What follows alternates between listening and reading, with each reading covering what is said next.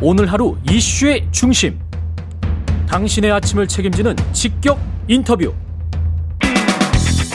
여러분은 지금 KBS 일라디오 최경영의 최강 시사와 함께하고 계십니다. 네, 국민의힘 선대위 내부 분위기가 어수선한데요. 윤석열 국민의힘 대선 후보와 이준석 당 대표 간의 설전이 이어지고 있습니다. 선대위의 내용 어떻게 수습해야 할까요? 조경태 국민의힘 공동선대위원장 연결돼 있습니다. 안녕하세요. 네, 안녕하십니까. 예. 일단 사면부터 좀 여쭤보겠습니다. 박근혜 전 대통령 사면이 이루어졌는데요. 지난주 금요일에. 이게 지금 국민의힘에서는 갈라치기 물타기라는 비판이 나왔습니다. 이 이렇게 생각하시는 이유를 다시 한 번만 좀 말씀을 해주시면 좋겠습니다.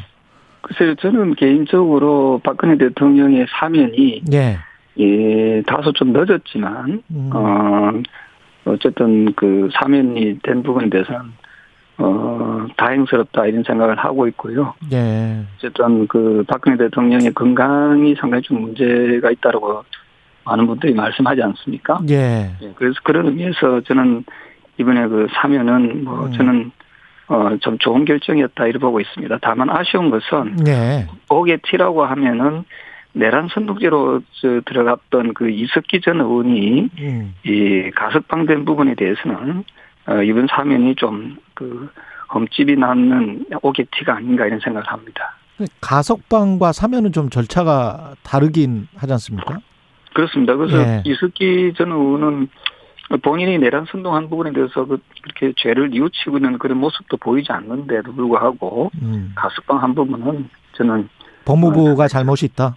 예전은 좀 잘못된 어, 판단이었다고 보고 있고요. 박근혜 예. 전 대통령에 대한 그 사면은 어쨌든 저는 다소 늦었지만 어쨌든 좋은 결정이었다 이렇게 보고 있습니다. 좋은 결정이었다. 그러면 성일종 의원이 이야기한 거랑은 약간 좀 다른데요. 이게 예, 그렇습니다. 정치적으로 보면은 어, 윤석열 후보에게 좀 불리하게 작용할 수도 있다 이런 이야기도 하더라고요 평론가들은. 그건 뭐 어, 여러 가지 뭐 본인들이 해석하기 나름이겠습니다만은 예. 저는 그 사면 문제를 가지고 지나치게 음. 어, 정부적인 판단을 하는 것은 조금 자제할 필요가 있다 이렇게 보고 있고요. 어. 네, 그런 의미에서 어 저는 사면 문제를 가지고 사면은 어, 대통령의 고유 권한이지 않습니까? 예. 네, 그 부분에 대해서 우리가 왈가 왈가왈부하는 것은 적- 적절한 것은 아니다 이렇게 보고 있습니다. 권성동 의원은 이명박 전 대통령 사면을 하지 않고 남겨둔 것은 김경수 경남도지사의 사면과 함께 나중에 하려고 그런 것이다. 그런 꼼수다 이런 식으로 비판을 했는데 이 부분에 관해서는 만약에- 어떻게? 예. 뭐 그럴 수도 있지만 또 그렇게 되지 않을 경우는 또 어떻게 할지는 우리가 그 예측한다는 것은 상당히 좀 어, 다소 어. 무리한 부분이 따를 수밖에 없거든요. 예. 박근혜 대통령의 사면과 그 어, 이명박 대통령의 사면은 조금 좀 결이 좀, 좀 다르다 이런 아. 생각이 들고요. 그렇군요. 어, 예. 예, 그 수용 수용 기간 역시도 어, 상당히 그 박근혜 대통령이 훨씬 더 어, 길었지 않습니까? 그렇습니다. 건강 예. 상태도 썩 좋은 상태가 아니기 때문에 음. 뭐 여러 가지 복합적인 부분들이 저는 뭐 가만히 되었을 것이다 이렇게 보고 있습니다. 예, 지금 말씀하시는 부분은 이제 박수현 청와대 수석의 이야기와 일치하는 부분들이 있네요. 그 수용 아, 기간이 좀-? 예, 수용 기간이 좀 다르다. 그래서 네. 판단하는 부분들이 있다. 뭐 이렇게 말씀을 하셨던 것 같은데 김건희 씨 논란에 관해서는 이게 사과를 함으로써 충분히 해명은 됐다고 보십니까 이제? 네, 저는 개인적으로 어쨌든 그 사과를 본인의 가오에 대해서 상당히 진솔하게 음. 어, 사과를 했다고 보고 있고요. 어, 물론 어, 여권에서 어, 제기하고 있는 여러 의혹에 대해서 좀 어, 부당하고 또 억울하다는 그런 어, 부분도 없지 않아 있겠지만 어쨌든 그 부분까지 다 포함해서 어, 본인의 어, 잘못을 솔직하게 인정하고 용서를 구하는 모습에 대해서는 많은 국민들께서 어, 이해를 하셨을 거라 보고요. 음. 네, 그런 의미에서 저는 어, 사과를 더 잘했다 이렇게 생각을 하고 있습니다. 김건희 씨 결국은 의혹에 대한 대처 때문에 이준석 당대표와 조수진 최고위원이 어, 설전을 벌였었고 그러면서 이제 선대위 분위기가 지금 이런 상황이 된 건데 김태흠 선대위 총괄단 특보단장은 이 이준석 대표를 향해서 철딱선이 없고 오만하고 무책임한 행동을 언제까지 지켜봐야 하느냐 이렇게 이야기를 했고요. 이준석 대표는 틀딱 꼰대 이렇게 이야기를 했습니다. 이게 지금 선대위가 이렇게 돼서는 좀 안 될 것 같은데요. 예, 그 맞습니다. 사실은 뭐 어, 당 대표를 향해서 그렇게 지나친 그 표현을 하는 것은 좀 어, 아무리 본인의 주장이 뭐, 어, 어떤 정당하다 하더라도 그 음. 표현에서 너무 거칠게 하면 그 자체가 많이 상쇄될 수밖에 없는 거 아니겠습니까? 예. 그리고 당 대표한테 그렇게 철이 없다는 식으로 표현하는 것 자체는 어, 조금, 어, 지금 대선 국면에서, 어, 어, 모양새가 좋은 모습은 아니다 생각을 하고요. 예. 어, 다만 이제 당 대표 역시도, 어, 어, 저, 이제 당을 이끌어 나가는 최고의 책임자지 않습니까? 예. 최고 책임자로서의 그 책임 의식을 좀 가지고 어왜 어, 그런 표현을 했는지에 대해서도 어 그냥 무조건 어 공격 공격성 발언을 할 것이 아니라 음. 어 그런 부분에 대해서 조금 어 되짚어 보고 어 우리 당원들이나 의원들이 지금 걱정하고 우려하는 부분에 대해서 당 대표로서 좀 더 무거운 책임감을 가지는 것이 좀 현명한 판단이 아닌가 생각을 합니다.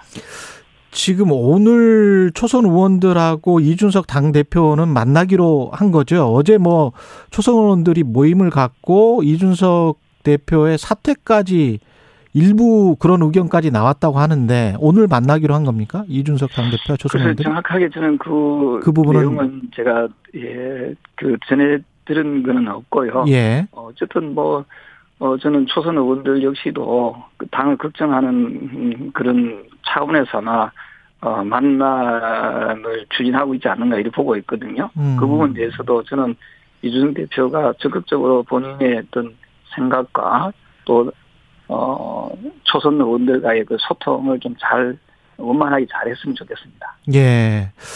그 선거 지금 판세는 골든 크로스 또는 뭐 이재명 후보 측은 데드 크로스라고 표현을 하는데 본인들은 정체되면서 윤석열 후보가 실점을 하고 지지율이 깎이면서 이렇게 내려간 거고 본인들은 가만히 있게 된 그런 상황이어서 이제 그쪽도 뭐 그렇게 달가워지는 않더라고요. 보니까. 예. 아마도 뭐, 뭐 상당히 좀 초박빙의 게임으로 지금 이렇게 여론조사만 보면 그렇습니다. 예. 뭐 그렇게 비춰지고 있습니다만 워낙 그 국민들의 그 정권 교체에 대한 그 열망이 강하기 때문에 음. 어, 저는 어 점차적으로 저는 그 윤석열 후보 국민의힘 윤석열 후보의 어, 지지세가 어, 회복될 가능성이 매우 높다 이렇게 보고 있고요. 예. 어, 그런 점에서 저는 어그 다소 어 지금 우리 당이 좀 어, 어 전열 정비가 잘 안 되고 있지만 예. 어 저는 이 부분이 이, 어, 제대로 정비가 되고 또 국민적 여망을 잘 받드는 그런 겸손한 어, 선대위 또 선거운동이 이루어진다면은 어, 저는 어, 또 앞서 나갈 수 있는 그런 분위기로 형성되지 않을까 저는 조심스럽게 그렇게 전망하고 있습니다. 그 정치평론가 중에 장성철 교수라는 분이 있지 않습니까? 네. 예, 예. 그분 같은 경우에 이제 40%부터 해서 4자, 3자, 2자까지 이제 보였고 29%까지 보였었고 만약에 1자 10%대까지 가면 후보 교체론 이야기까지 나올 수 있다. 이렇게 방송에서 이야기하더라고요.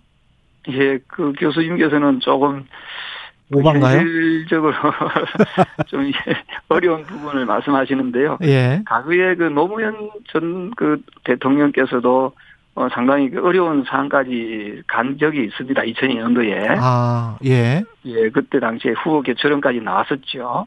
그랬었던 것 같습니다. 예. 그, 그 후보 교, 교체는 되지 않았고요. 음. 결국 윤석열, 아, 저, 저, 노무현 후보. 후보 가 그때 승리하지 않았습니까? 예. 예, 그래서 아마 지금 그 장금철 교수님께서 음. 그 우려해 주시는 부분에 대해서는 어, 저희들이 더 명심하도록 하고요. 예. 근데 현실적으로 그 후보 교체는 민주당에서도 후보 교체론이 좀, 어, 좀 나왔다, 나온 적이 있었지 않습니까? 그렇죠. 예, 예. 그거는 뭐 이루어지지 않고 있지 않습니까? 예. 아마도 그, 그 선출된 후보는 쉽게 바꾸기가 상당히 어려운, 현실적으로 음. 어려운 그런 어, 부분이 많이 있다라고 저는 보고 있습니다. 근데 이낙연 후보는 최근에 이제 공개 행보를 갖고 국민 통합을 강조하면서 이쪽은 합쳐주는 분위기고 그리고 국민의힘 같은 경우는 지금 홍준표 후보가 물론 이제 나름의 역할을 하고 있긴 합니다만은 홍준표 후보랄지 유승민 후보가 잘 안 보이는 거는 사실이에요. 사실은. 네, 사실은 저는 그 더불어민주당의 어떤 그런 모습들, 어, 당합대 모습에 대해서는 상당히 저는 어, 높이 평가를 합니다. 예. 네, 특히 또 송영길 더불어민주당 당대표 역시도 적극적인 그 선거 운동의 모습을 보여주고 있고요. 예. 어, 그런 점에서 우리 국민의힘의 어, 당원들, 어, 특히 좀 유력한 어, 주자였던 분들은 좀 더 적극적으로 어, 저, 저, 함께, 어, 정권 교체를 위해서 함께 노력하는 모습을, 어, 보이는 것이, 음. 어, 어, 지지하는 그 당원들이나 또 국민들의 이 봤을 때도 저는 그, 그런 모습들이 훨씬 더, 어, 긍정적인 또 아름다운 모습을 보이지 않을까 이런 생각을 하고요. 그런 점에서 좀 더, 어, 분발, 국민의 힘이 좀 더 분발했으면 좋겠다. 이 말씀을 드리고 싶습니다. 어제 윤석열 후보가 대장동을 찾아간 것은 어떤 특별한 메시지가 있을까요? 사실은 최근에 대장동 그 게이트 비리 게이트와 관련해서 그 두 분이 돌아가시지 않았습니까? 예. 어, 특히 그 김문기 전그 음, 어, 개발처장. 사업 예. 개발처장입니까? 예, 예. 이 처장이 그 어, 돌아가셨는데 어, 어, 그런 점에서 어, 상당히 국민들께서는 이 어떤 특정한 그, 그 비리 비리가 발생했던 그 사건에 대해서 사람이 죽어가고 있는데도 불구하고 음. 어, 정치권이나 어, 대선 음, 예. 기자들이 그래서 무관심해 보이는 모습은 상당히 옳지 못하다 그런 판단이 있었던 것 같고요. 예. 여기까지 듣겠습니다. 어, 예. 윤석열 그 조경태 국민의힘 윤석열 대선 후보 공동 선대위원장이었습니다.